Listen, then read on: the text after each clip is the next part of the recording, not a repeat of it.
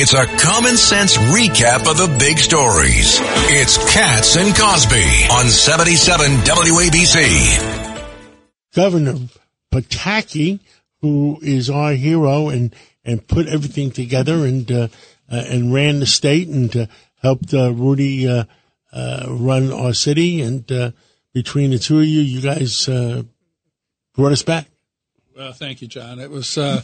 Um, we worked very well together, but uh, to me, it's always the firefighters, uh, the police officers, the construction workers, the E M Ts, the people of New York who brought us back. Yes, I'm proud of the leadership we provided, but you know, it was just inspirational every day to see the people down there at Ground Zero. And uh, we have uh, Rudy Washington, who is deputy mayor under uh, Mayor Rudy Giuliani, and we have uh, Judge Richard Weinberg, who. At that time, were you a judge at that time? No, or, I was. Or did you work for Peter Vallone? I was Peter Vallone. Speaker. We went down to Ground Zero. We went around to all the different places where they had the pictures posted. Wow. In the armories. And it my, was a horrible day. And my co-host, uh, uh, Rita Cosby. Rita, where were you? You know, I was a senior correspondent for Fox News covering intel and aviation, um, and actually had requested an interview with bin Laden about a year before. Uh, he doesn't speak to women. That was the answer I got, by the way. But I was about to go to breakfast at the Twin Towers that day, and I canceled the night before. So wow. God was looking out for yeah, me. God certainly was looking wow. out. Absolutely. So to me, it's a very personal day. And, and I'm thinking I lost uh, my dear friend Barbara Olson yeah. was on the plane that slammed into the Pentagon. Um, so like all of us, we lost so many people that day. Good. Governor, you want to start this? Tell us about it.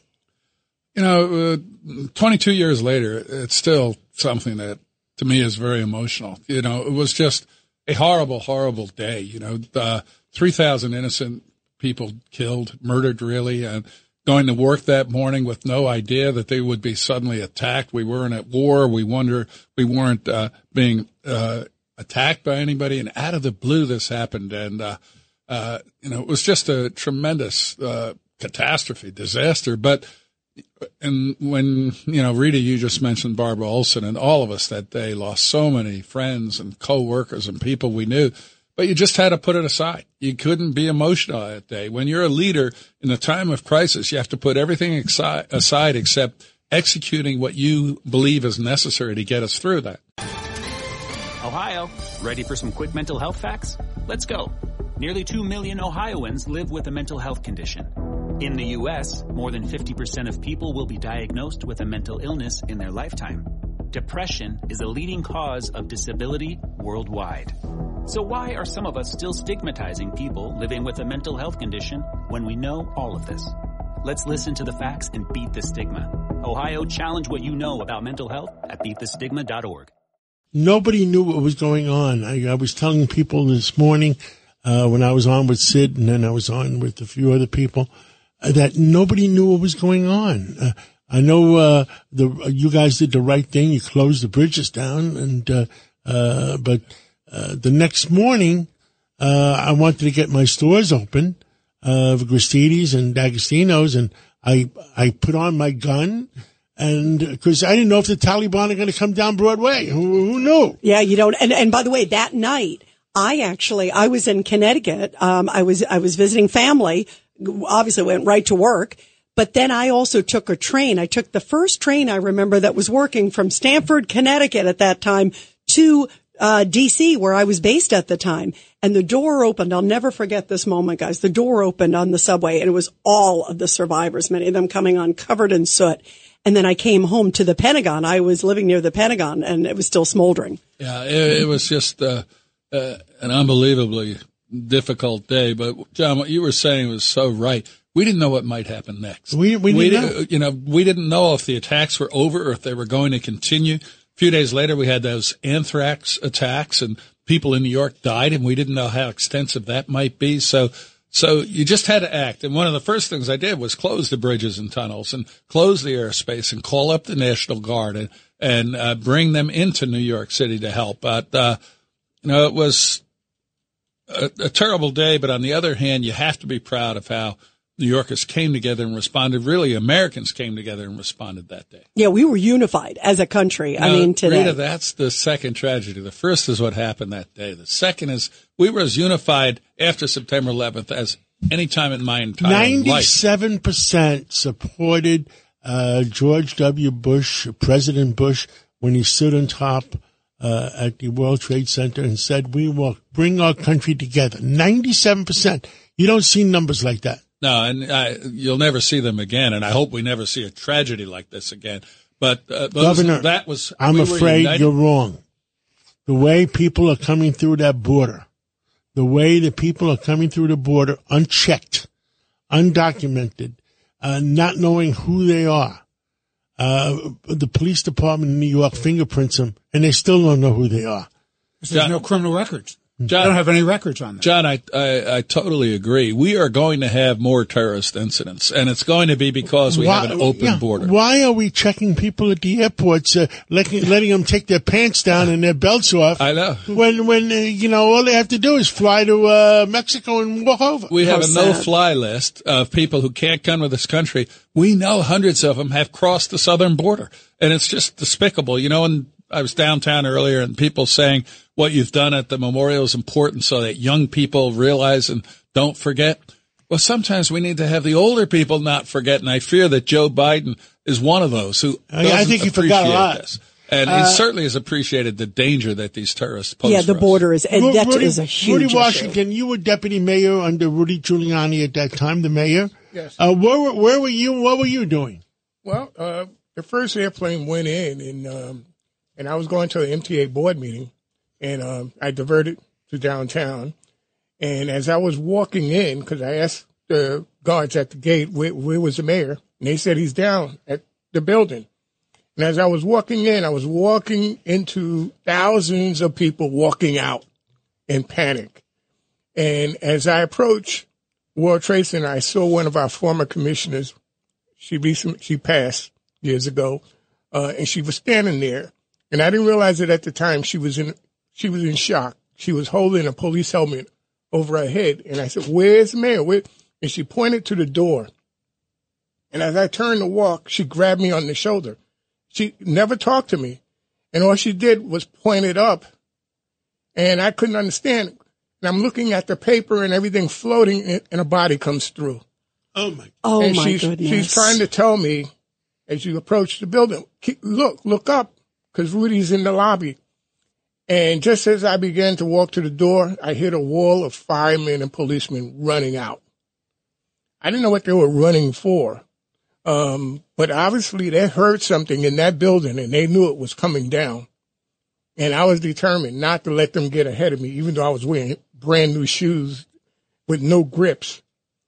And as I passed Rosemary, the commissioner, um, I told my driver who was with me, we can't leave her. We went back and literally picked, she was wearing heels, and picked her up and carried her and put her in, in a police van. And they drove off. Which commissioner? Uh, com- uh, Commissioner Rosemary O'Keefe. Okay. Wow. Yeah. And I pushed her in there. They drove off, and the building started to fall. I was standing by the, I think it's Trinity Church. I was standing right there, and I managed to outrun the building, and it caught me at Broadway. Uh, so I was caught in the plume. I mean, I guess we were lucky it didn't tip over. Right.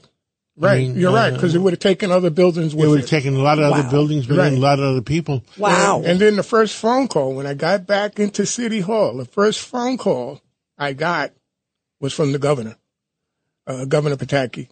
And he says, Rudy, where's the mayor? And I said, he was in the building. And the governor said, what oh, building? Oh, my goodness. I said, the building that collapsed. And the governor said, Rudy, you, you got to go find him. Rudy, why did the seven World Trade Center collapse? That's the one at four o'clock? Yeah. Well, um, that was a big fight. Uh, and this is inside baseball. Uh, Howard Safer and I went against a lot of the establishment in our establishment to say O E M should not be in that building. It was on the twenty-third floor. We knew from all the studies, from hurricanes to terrorist attacks. It should be in a sub-basement someplace. Well, we knew uh, Lower Manhattan, we saw what happened uh, on twenty twelve when we got hit by Sandy, and that Lower Manhattan was flooded, the tunnels and everything else. So we knew it was a bad location. But, you know, the opposition forces went out and they put it on the twenty-third floor. And that was another story with some of the people who got trapped up there. But um, so that building was loaded with uh, spare fuel, wow. uh, um, bullets from Secret Service, uh, uh, gunpowder, you name it. It was in that building. And it burned, and it burned most of the day. And at four, around four o'clock, that building collapsed.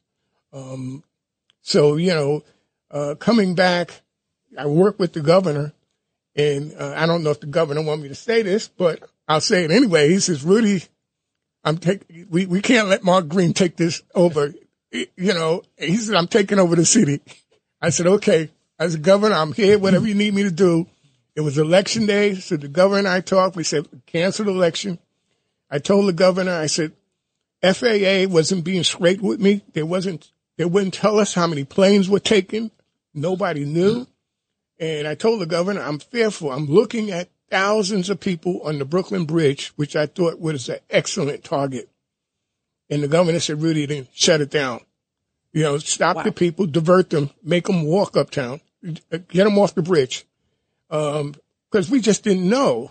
And F A A was not helpful to us. They didn't know either. Yeah, you didn't no, know, they didn't right? Know yeah. Governor I, Pataki? I talked to Mayor Giuliani first thing in the morning. Then when the towers came down, as Rudy knows, Rudy uh, Washington, he was incommunicado for a couple of hours. We, I told the governor I thought he was he was buried. I, yeah. You know, so so Rudy Washington and I worked together to make sure that the city and the and the state had a had a coordinated response right from the beginning. And uh, I have to tell you, Rudy Washington did a tremendous job that morning before Mayor Giuliani again was able to start to communicate. Well, so, both of you now, did. Both Judge, you, you were at City Hall? Yes.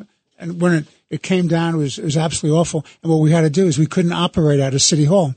So we had to do emergency meetings. We used the New York Public Library to do legislative business because we still had to keep the city going. And I remember there were early discussions with Governor Pataki and Mayor Giuliani. We wanted to establish a commission to rebuild the city, if you remember that, Governor. Yeah. There were early talk- within within hours, we were already thinking about the next thing to do because we wanted to send out a signal to the people that we were going to make sure that New York stood firm and we were going to See, rebuild it. Bravo. Governor, Governor, I can't understand the way the borders are open right now. I mean – It's incomprehensible. It's John. incomprehensible. Uh, we are going to have attacks here in this country by terrorists who have crossed that southern border illegally. There's you no know, question. It's like uh, Judge it Weinberg is. has said, he says the fifth column is moving in.